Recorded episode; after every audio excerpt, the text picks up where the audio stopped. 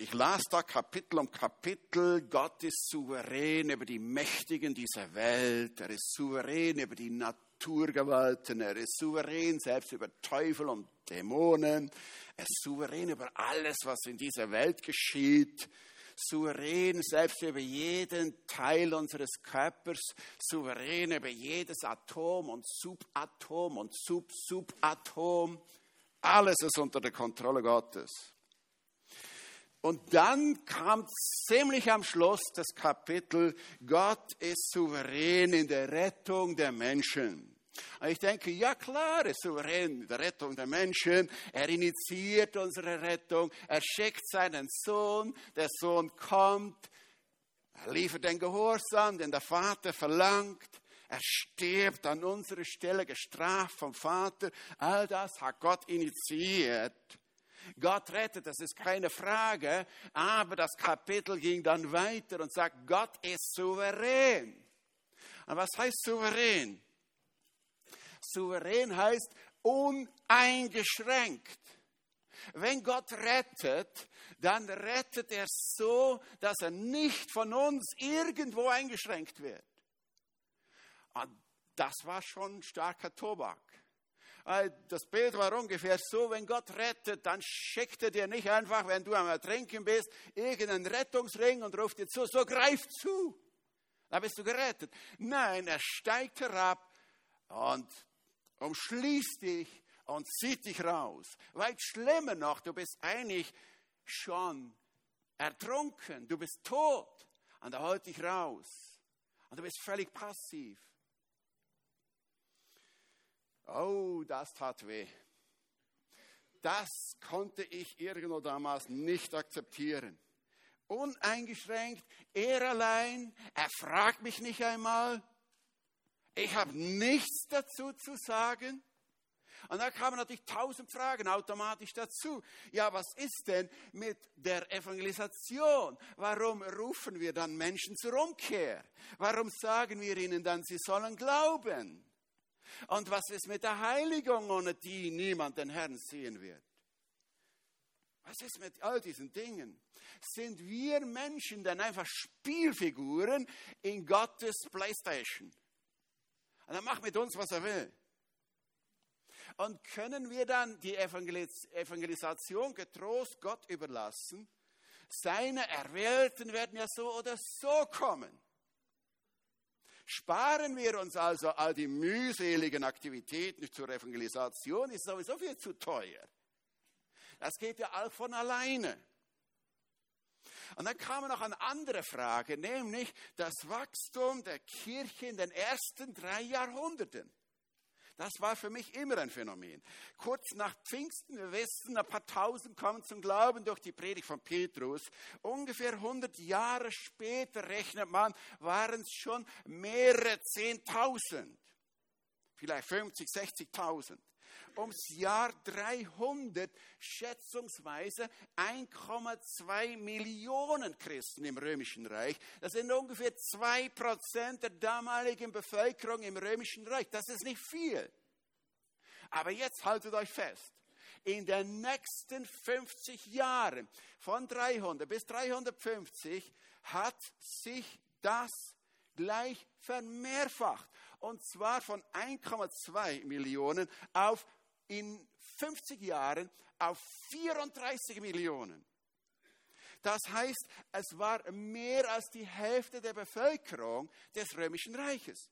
Man stelle sich mal das vor, in der Schweiz 2% Evangelikale, in fünfeinhalb Jahren hätten wir die Mehrheit im Land.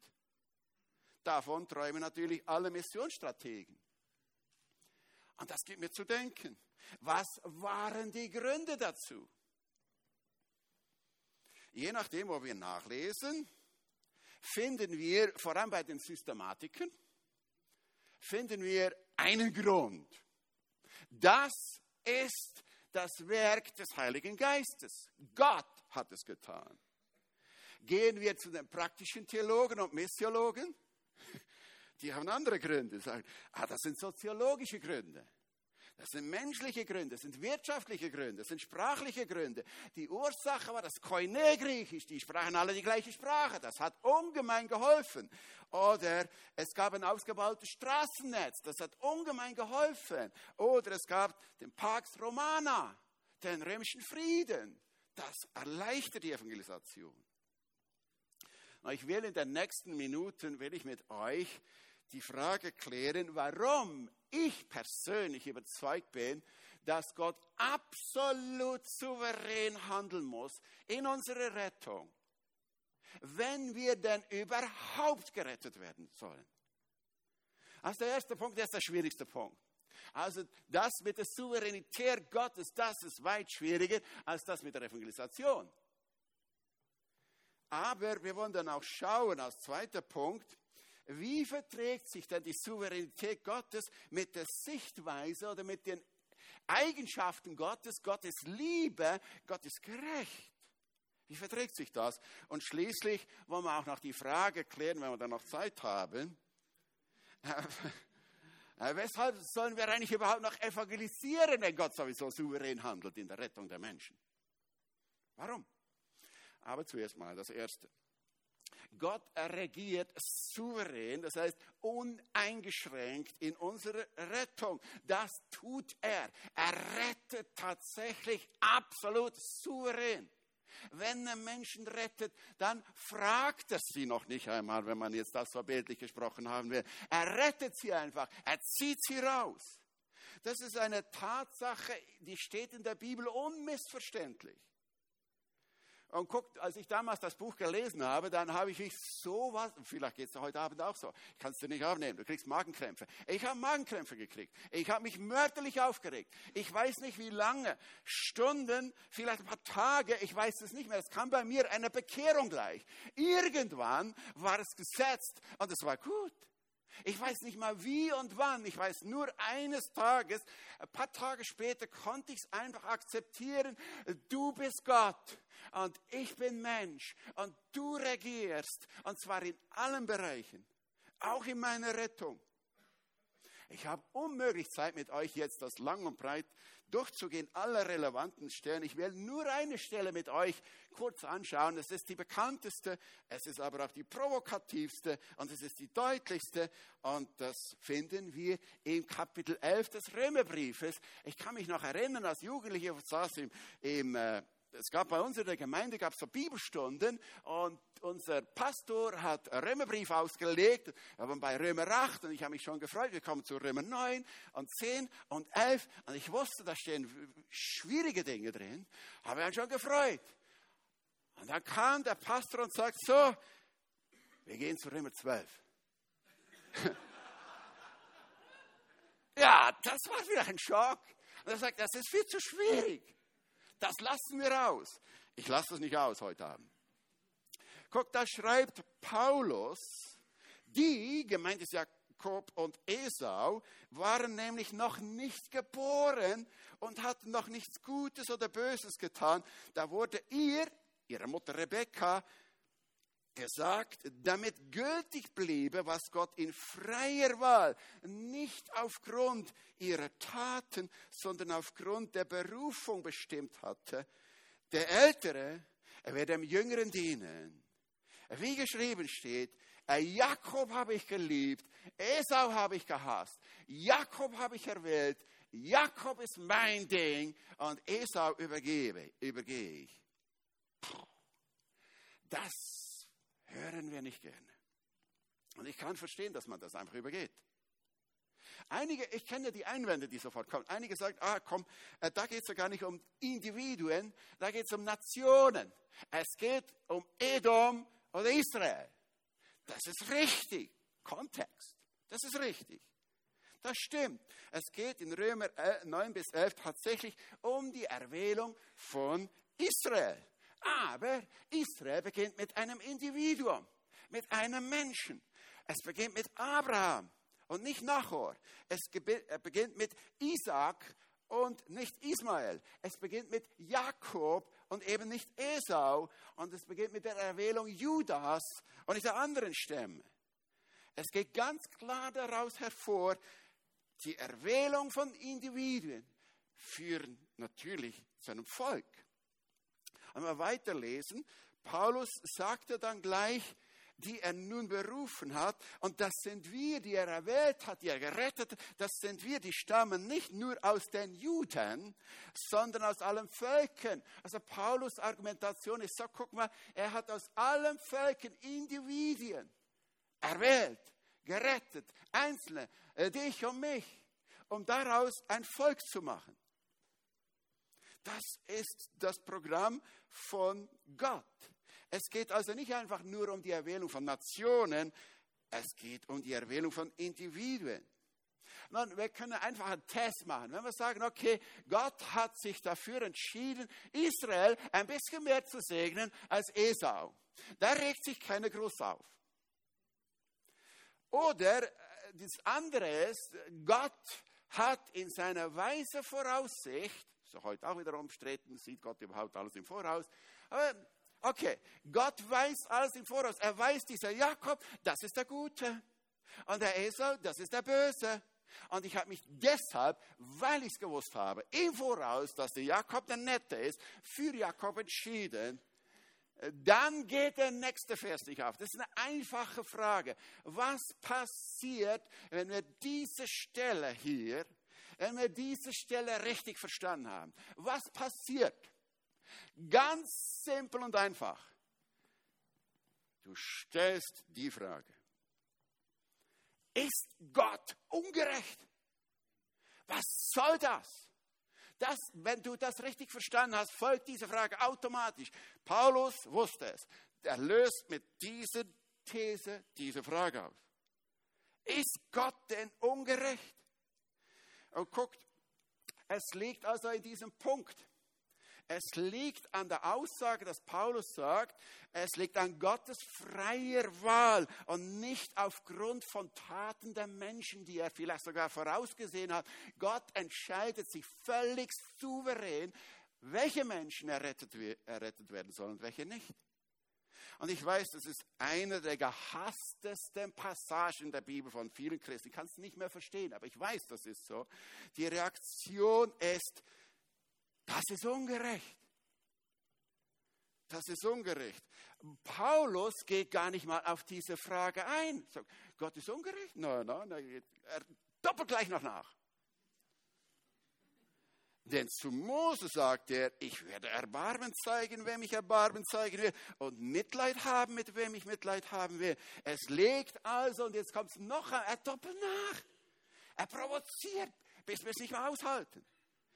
Es liegt also nicht an jemandes Wollen oder Mühen. Habt ihr richtig gehört? Es liegt nicht daran, dass du Gott willst oder dass du dich bemühst, sondern an Gott, der sein Erbarmen zeigt.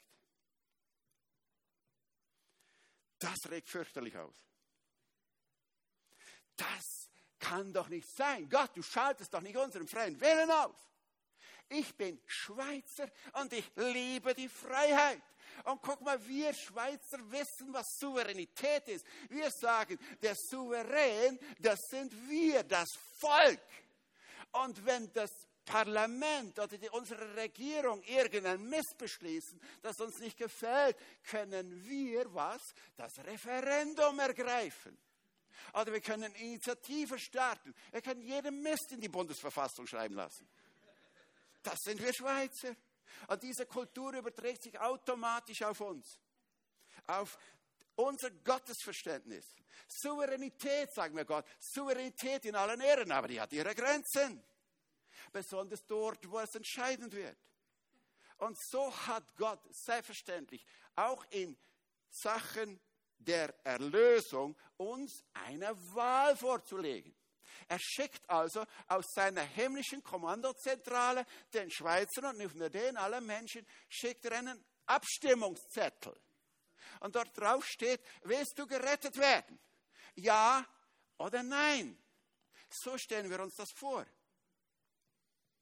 Wir entscheiden, wir ganz allein.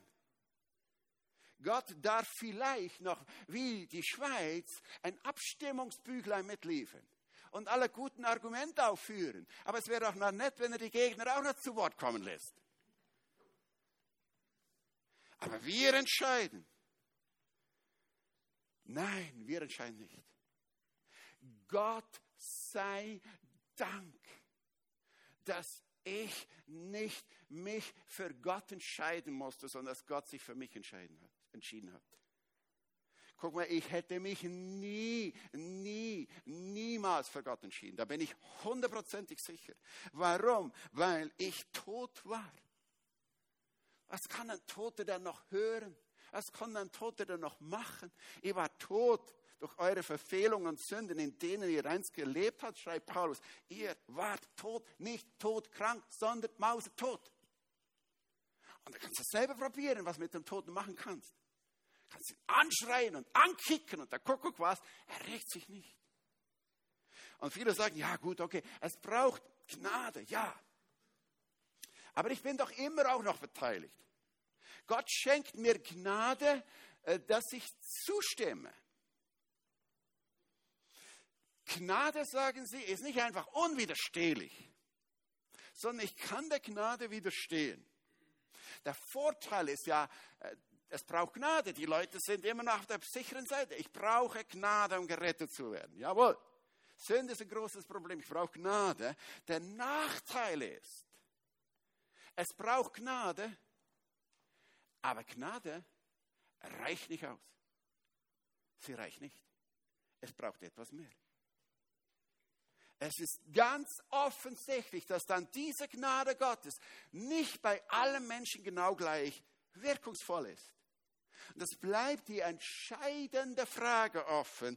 Weshalb wirkt dann diese Gnade Gottes bei einigen mehr, so dass sie sich für Gott entscheiden und bei einigen eben nicht genug, genügt sie nicht, so dass sie Gott ablehnen? Ja, man muss mitwirken, sagen die Leute.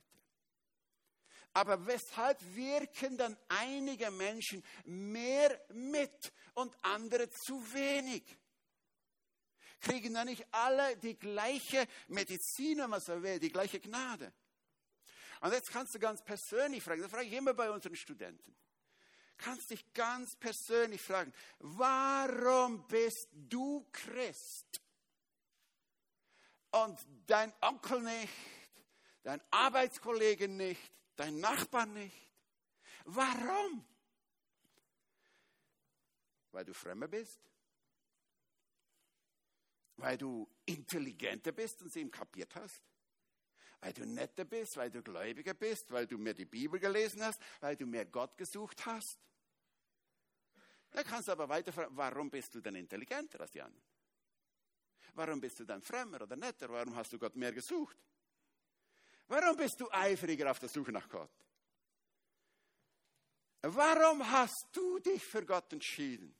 Es ist ganz einfach. Sobald du diese Antwort irgendwo so beantwortest, sagst, jawohl, ich habe halt ein bisschen mehr, ich habe es halt besser kapiert, oder ich habe mich mehr angestellt, oder was auch immer, dann kommt eine Sache ganz klar nicht mehr zum Tragen.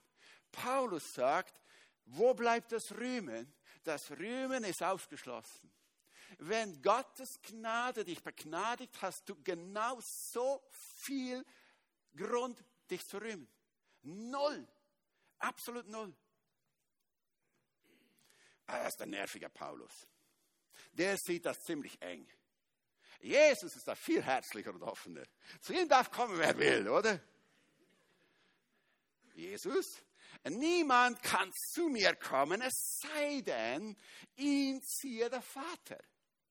Und dieses Ziehen, ich habe so gedacht, dass äh, Gott so ein bisschen pfeift und komm mal her. Na, keine Lust. Das Ziehen könnt ihr gerne mal nachschauen im griechischen Text, was das bedeutet. Das ist richtig gehen, physisch. So, der eine ist passiv und der andere ist aktiv. So sieht das aus. Also wenn ich, ein tote wenn ich eine Leiche schleppe, das ist ungefähr das, was man für Ziehen hier einsetzen kann. Äh, wie in aller Welt könnte es anders sein, wenn Paulus sagt, wir waren mausetot. Dass wenn Gott sieht, dann muss er alleine ziehen und ich kann nichts dazu beitragen.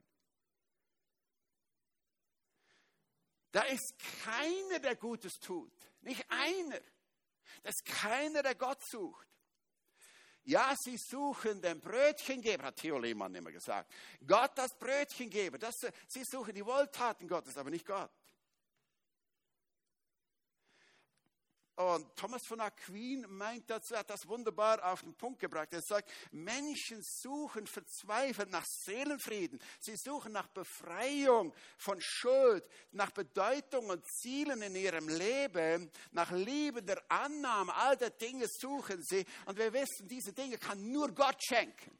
Und jetzt machen wir folgenden Fehler. Wir denken, weil die Leute das suchen, suchen sie Gott. Aber das tun sie nicht. Sie suchen nur die Wohltaten Gottes. Sie suchen nur die Segnungen Gottes. Aber mit Gott wollen sie nichts zu tun haben. Das hat Daniel ja vorhin ja gleich auch so ähnlich gesagt. Sie suchen die Wohltaten Gottes, aber den Schöpfer ehren sie nicht als das, was er ist. Oh, wie bin ich froh, wie bin ich froh, dass Gott sich für mich entschieden hat. Souverän. Ich hätte ihn nicht gesucht. Und ich hätte ihn nie gefunden. Ich bin nicht froh, was in Römer 10, Vers 20 steht. Ich wurde gefunden bei denen, die nicht nach mir suchten. Ich bin ja quasi über Gott gestolpert. Und das merken wir bei Paulus, ist oder genau das, oder? Er hat Gott nicht gesucht, hat ihn verfolgt. Ich habe mich gezeigt denen, die nicht nach mir fragen. Das war bei mir der Fall und ich bin sicher, das war auch bei dir der Fall. Aber er liebt den Gott nicht alle Menschen gleich. Es kommt diese, es ist sehr modern heute. Gott liebt alle Menschen ausnahmslos genau gleich. Und wenn er es nicht tut, ist er ungerecht. Mir fällt auf, die meisten Christen haben kein Problem damit, dass Gott bei ihnen unglaublich viel gewirkt hat, sie gezogen hat, sie bekehrt hat. Das ist nicht ihr Problem. Niemand käme auf die Idee, Gott einen Vorwurf zu machen und zu sagen, Gott, du hast mich zu sehr manipuliert. Das ist nicht fair. Ich meine, das macht ja auch kein Verliebter. Es gibt ja unwiderstehliche Liebe. Das kennen wir. Unwiderstehliche Liebe. Man kann nicht widerstehen. Er kann, man kann sich, es geht nicht. Man ist verliebt. Es geht nicht. Da beklagt sich keiner, sagt, du, das ist nicht fair. Ich möchte eine neutrale Position. Das geht nicht. Also machen wir bei Gott auch nicht. Wir sagen nicht, okay, komm, ich möchte ganz neutral sein. Wir haben also kein Problem, dass Gott uns manipuliert und dass seine Liebe unwiderstehlich ist. Nein, das Problem ist nicht mit uns, das Problem ist mit denen, äh, die nicht sich für Gott entscheiden wo Gott angeblich zu wenig wirkt oder vielleicht tatsächlich zu wenig wirkt. Und das sagen wir, das ist nicht fair, das ist nicht gerecht. Gott, du musst, sagen wir, wir setzen auf den Richterstuhl, Gott, du musst jeden genau gleich lieben. Muss er? Ich finde dieses Bild in der Bibel nicht. Ich finde es nicht. Warum beruft Gott Abraham und nicht einer der Pharaonen. Was spricht für Abraham? Was spricht gegen den Pharao? Warum segnet Gott Israel und nicht Ägypten? Warum eigentlich? Warum erscheint Gott dem Paulus in absolut radikaler Art, aber nicht Pilatus? Warum? Wir sagen, das ist Unrecht. Paulus sagt was anderes. Er sagt, ups, da bin ich eins zu weit. O Tiefe des Reichtums, der Weisheit und der Erkenntnis Gottes. Wie unergründlich sind seine Entscheidungen und unerforschlich seine Wege. Ich kann es nicht verstehen. Denn wer hat den Sinn des Herrn erkannt und wer ist sein Ratgeber gewesen? Wir machen uns zum Ratgeber Gottes und sagen, Gott, das ist nicht recht. Nein. Wer hat ihm etwas geliehen? Da müsste es ihm von Gott, es müsste ihm von Gott zurückgegeben werden. Denn aus ihm, das haben wir eben gerade gehört, jetzt kommt das alles Entscheidende. Warum das alles? Aus ihm und durch ihn und auf ihn ist alles. Ihm sei Ehre in Ewigkeit. Amen. Also Paulus sagt, das dient alles zur Verherrlichung, zur Ehre Gottes. Nun, ich weiß, diese Begründung reicht den meisten nicht. Sie denken, also Gott macht das halt trotzdem. Und raus bist du. Völlig willkürlich. Völlig willkürlich. Tut er aber nicht. Und sie sagen, Gott ist ungerecht. Wenn Gott ungerecht ist, haben wir ein Problem. Aber Gott ist nicht ungerecht. Gott handelt gerecht. Eines können wir sicher sein, Gott ist immer gerecht. Wenn er Menschen begnadigt, ja, das ist nicht gerecht, aber es ist nicht ungerecht. Das ist ein Unterschied. Und wenn Gott gerecht ist, wenn Leute sagen, Gott, ich will, dass du gerecht bist, dann wehe uns. Wir haben es eben gehört. Wehe uns. Wir haben null Stich gegen Gott. Er muss uns verdammen. Er muss uns verurteilen. Das ist Gerechtigkeit. Also schrei nie nach Gerechtigkeit Gottes, sondern nach Gnade. Zweitens, Paulus schreibt den Christen in Ephesus, dass Gott uns vor Grundlegung der Welt auserwählt hat, und zwar nicht nach dem Zufallsprinzip, nicht nach enem enemu und raus bist du, sondern er schreibt dort nach dem Wohlgefallen seines Willens. Sehr deutlich sagt es, nach dem Wohlgefallen seines Willens. Das heißt, diese Superintelligenz, diese Superweisheit Gott überlässt doch nichts dem Zufall. Er hat seine Gründe, warum er dich und mich gewählt hat. Ich kenne die Gründe nicht, aber er kennt sie. Gott hat seine guten Gründe, warum er dich und mich wollte. Und einen kleinen Hinweis finde ich in der Bibel, einen kleinen Hinweis, warum Gott sich für gewisse Menschen entscheidet, warum Gott sich das vorbehalten hat, in der Rettung der Menschen souverän zu handeln. Wir finden einen Hinweis bei ihm.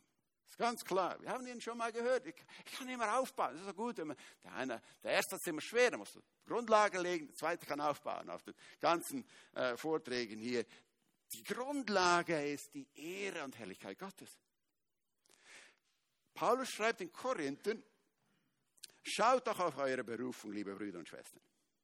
Das sind in den Augen der Welt, nicht in den Augen Gottes, nicht viele Weise, nicht viele Mächtige, nicht viele Vornehme. Aber frag mal ganz direkt, wie viele Milliardäre gibt es hier drin? Na, traut sich keiner zu halten.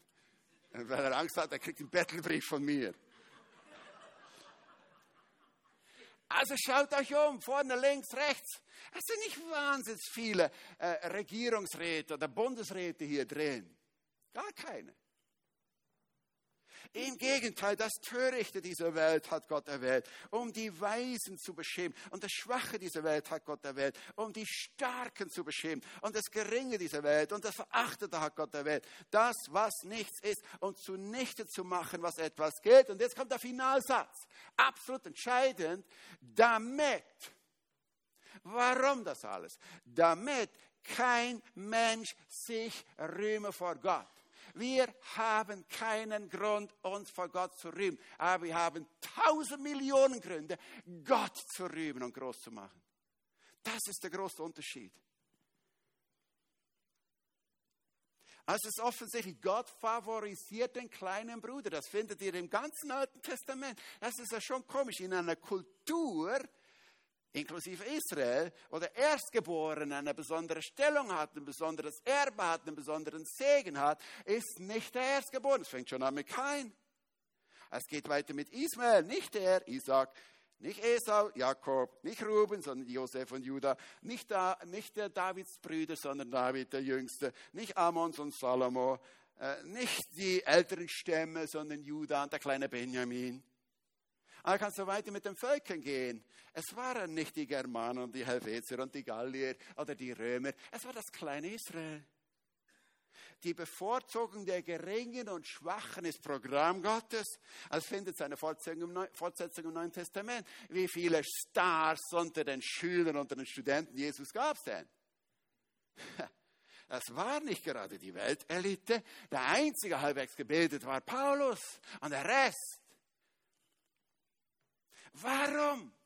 damit sich keiner rühme vor Gott. Das ist so entscheidend. Und das sagt an anderer Stelle so eben in Römer 9, um den Reichtum seiner Herrlichkeit sichtbar zu machen an den Gefäßen seines Erbarmens, die er zuvor für die Herrlichkeit bestimmt hat.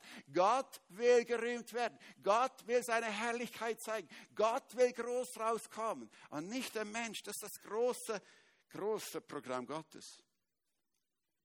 Aber gut, wir sollen doch auch Gott lieben. Wir sollen seine Gebote halten.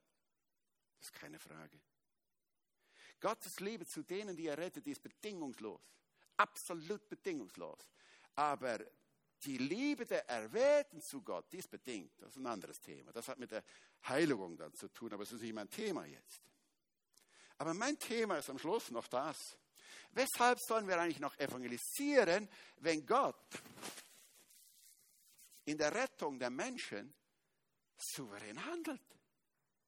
Ja, warum denn eigentlich noch? Jetzt können wir sagen, okay, how easy, wir gehen alle nach Hause, wir haben die Lösung, Gott rettet, wir haben nichts zu tun. Es gibt eine simple, einfache Antwort und das ist die Antwort, die ein Soldat kriegt. Frag nicht, ich befehle es. ja, das ist so. Er geht hin und macht alle Völker zu Jüngern, tauft sie auf den Namen des Vaters und des Sohnes und des Heiligen Geistes, lehrt sie alles halten, was ich euch geboten habe und seid gewiss, ich bin bei euch alle Tage bis an der Weltende. Eigentlich genügte das. Jesus befehlt.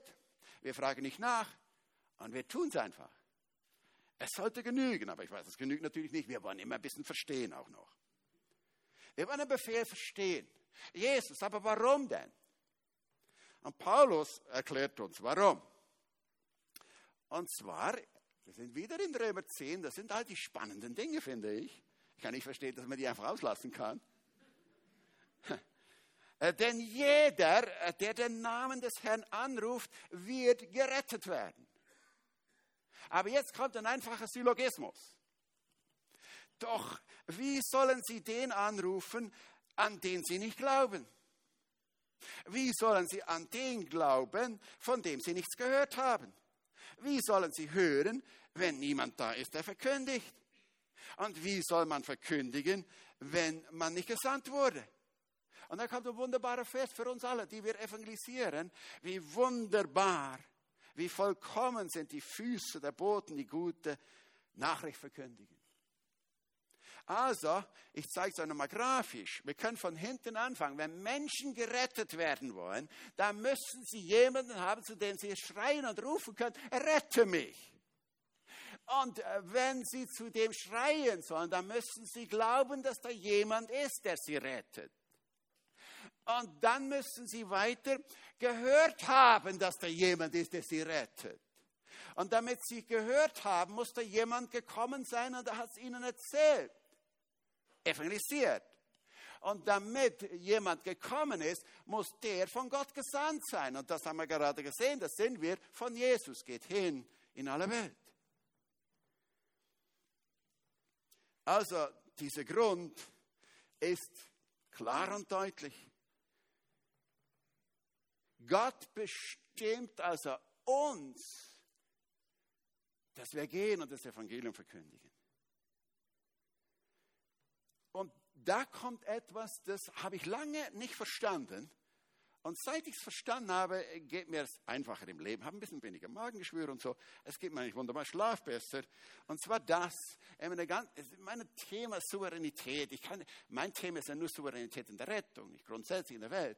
Aber Souveränität kann man dann verstehen, wenn man versteht, dass Gott eben nicht nur, wie es heute viele behaupten, das grobe Ziel bestimmt hat und der Rest überlässt er dem Zufall. Und ich weiß eigentlich gar nicht, erreicht er das Ziel je? Oh, bin ich so sicher. Nein, Gott bestimmt nicht nur das Ziel, sondern er bestimmt auch die Mittel, die zum Ziel führen.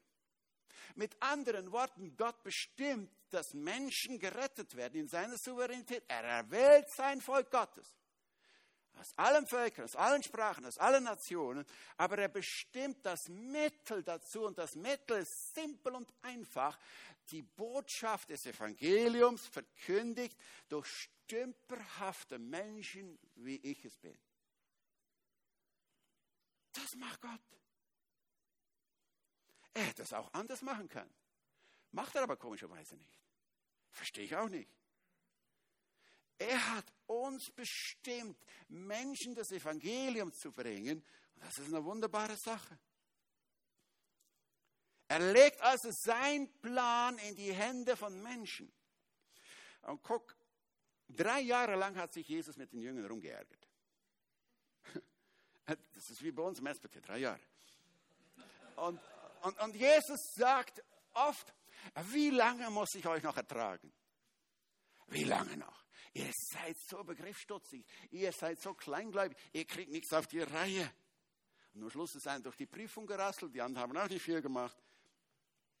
Man hat das Gefühl am Ende der Evangelien, das Programm Weltmission wird kläglich scheitern. Aber dann kommt Apostelgeschichte 2 und alles wirkt wie ausgewechselt.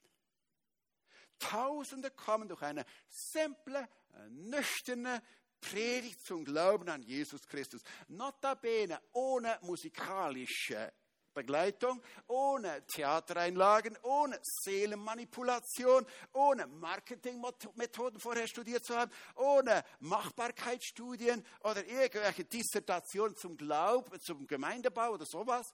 Nichts Bohne. Es war der Heilige Geist, der die, die Botschaft des Evangeliums zum Durchbruch brachte. Gott selbst arbeitete auf mächtige Weise, um sicherzustellen, dass seine Botschaft gehört wird und Menschen darauf reagieren. Und es war auch die Botschaft selbst, die absolut außergewöhnlich war, nämlich die Idee, dass ein Retter für Schwache, für Machtlose, für Nichts stirbt und sie retten wird. Das gab es noch nie. Das war einmalig. Das, das, das, das wirkte unglaublich mächtig, wirkungsvoll. Als das die Menschen hörten, erregte es sie, es erregte ihre Aufmerksamkeit. Sie hörten zu und reagierten. Aber es war nicht Gott, der vom Himmel herab mit dröhnender Stimme für alle hörbar sagt, tut Buße. Nein, es war Petrus und Paulus und Jakobus und Aquila und Priscilla und wie sie alle hießen. Sie waren bei diesem Unternehmen Evangelisation bereit unter widrigsten Umständen. Brutale Verfolgung, unter schlimmster Diskriminierung und Verleumdung, unter Folter und Gefängnis und Todesandrohungen, die gute Nachricht den Menschen zu bringen, im damaligen römischen Reich und darüber hinaus. Ja, es gab diese mächtige Botschaft, aber es gab eben auch die Boten, die bereit waren zu gehen und für diese Botschaft sogar zu sterben. Und es gab Tausende von Christen, die simpel und einfach nicht die großen Evangelisten waren, sondern einfach gelebt haben, was sie geglaubt haben, in ihrer Familie, in ihrer Nachbarschaft. Völlig unspektakulär, ganz simpel. Und so ist die Kirche gewachsen. Wäre die christliche Kirche in den ersten drei Jahrhunderten dermaßen phänomenal gewachsen, wenn da niemand evangelisiert hätte? Ich glaube nicht.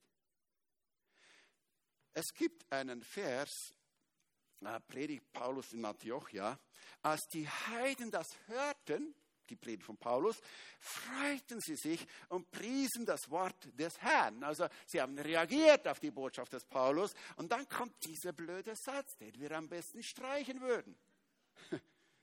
Und alle, äh, die zum ewigen Leben bestimmt waren, Gott ist souverän, er hat sie bestimmt, kamen zum Glauben. Nicht einer außerhalb der Kontrolle Gottes. Nur die, die Gott bestimmt hat. Jetzt kann man das irgendwie nicht verstehen ah, das nervt, das regiert irgendwo unsere Gedanken die ganze Nacht. Ich versuche es immer so zu zeigen. Gott hat Dimensionen, äh, die uns nicht zur Verfügung stehen. Aber wir können vielleicht uns ein bisschen hineindenken in seine Dimension. Jetzt kann man sagen, man sieht es ein bisschen schlecht. Das ist ein Zylinder hier, oder kann man Kork zapfen. Von mir aus, das ist simpel.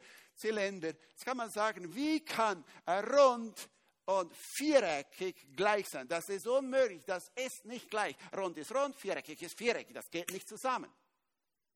Nehmen wir uns aber aus einer Dimension, wir sehen vielleicht nur diese Dimension, nur diese Dimension und sagen, es geht einfach nicht auf. Nehmen wir uns zurück und sehen, aha, je nachdem, wie wir das beleuchten hier, kann es entweder viereckig sein oder rund.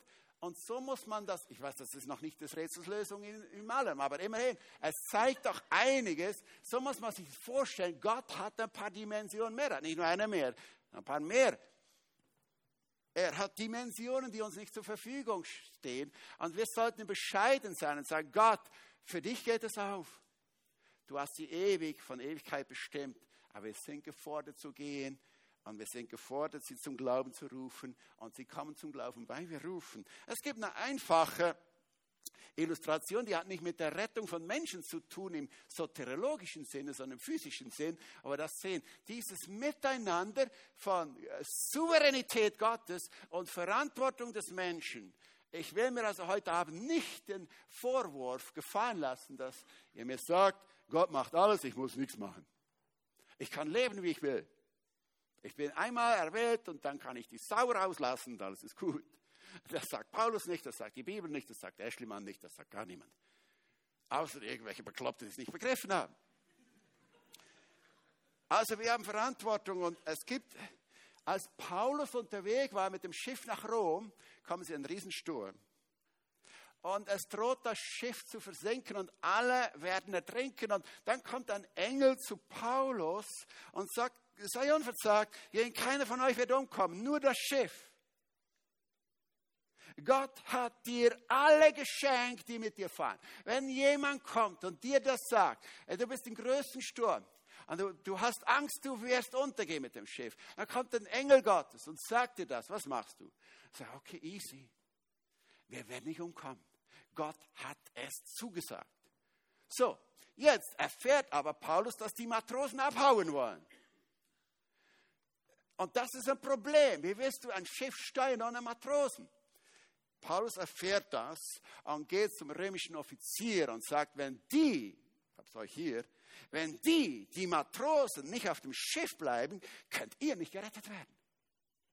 Das scheint uns ein Widerspruch. Wir würden sagen, oh, Paulus, was bist du? Easy, schlaf weiter, es wird nichts passieren. Wenn die Matrosen verschwinden, was soll's, wenn juckt's? Gott hat gesagt, es wird nichts passieren. Und Paulus sagt, nein, die sind mitbestimmt in Gottes Zielverwirklichung. Die Matrosen gehören dazu. Auch die hat er bestimmt in seiner ewigen Vorherbestimmung, dass die Matrosen hier auf dem Schiff bleiben und wir haben die Verantwortung, dass diese Matrosen auf dem Schiff bleiben. Sonst werden wir verloren gehen. Also ihr merkt hier diese Spannung zwischen Verantwortung des Menschen auf der einen Seite und der anderen Seite die Souveränität Gottes, die ist auch hier ganz klar drin und ich meine, die gehört eben auch in der Evangelisation. Also, ich schließe. Wir können nicht erwarten, dass Menschen gerettet werden, wenn wir nicht evangelisieren. Und wenn wir nicht evangelisieren, machen wir uns schuldig vor Gott. Wir führen seinen Befehl nicht aus. Und das ist noch weit schlimmer. Wir werden den Menschen zum Fluch, zu Verdammnis, wenn wir ihnen nicht von Jesus Christus erzählen, aber wir werden ihnen zum großen Segen, zu den lieblichen Füßen, wenn wir ihnen von Jesus erzählen. So simpel und so einfach ist das Thema Souveränität Gottes und Evangelisation. Ich bete mit uns. Dreier Vater, wir danken dir, dass wir wissen, du bist souverän in jeder Hinsicht. Auch in unserer Rettung. Auch wenn wir das manchmal nicht wahrhaben wollen, wenn wir uns dagegen sträuben. Aber das ist eine so wohltuende, wunderbare Botschaft. Denn da hängt ja das ganze Evangelium. Nicht ich, sondern du hast mich gerettet. Und ich darf so sicher sein in deinen Händen. Nichts kann mich mehr irgendwo herauskatapultieren aus deiner Hand. Danke, Herr. Und doch hast du uns Verantwortung gegeben, diese wunderbare Botschaft der Rettung, die du, Jesus Christus, bewerkstelligt hast, den Menschen zu bringen. Hilf uns, dass wir das weise tun, dass wir das mutig tun und dass wir das so tun, wie es dir gefällt. Amen.